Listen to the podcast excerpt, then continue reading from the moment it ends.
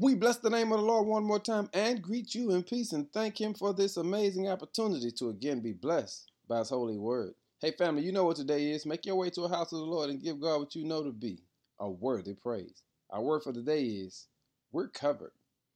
In Psalm 37, verse 18 says, Day by day the Lord takes care of the innocent, and they will receive an inheritance that lasts forever. They will not be disgraced in hard times.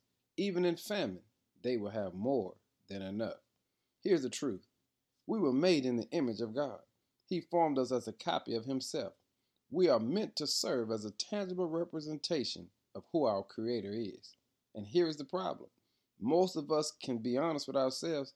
We know we do not look like the Lord. We don't think we look like the Lord. We know we're not perfect, not even remotely close to God. And here's the reality you're right. But God already knew we would mess up. So he covered us. Before Adam and Eve failed, he covered us. Why? Because he knew how he created us and what we were created to represent. Hey, family, you need to recognize day by day the Lord is covering you. He's taking care of you. He's making sure what you have will last forever. And that is an opportunity to have fellowship with Him. And today, because God has given you more than enough, after all you've gone through, after all you've had to deal with, after all you've had to suffer, you know, those are famines, God has still given you more than enough.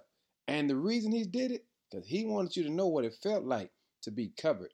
And since you know God has covered you day by day, take a moment today to tell God thank you for His covering.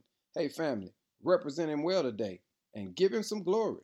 In Jesus' name, amen.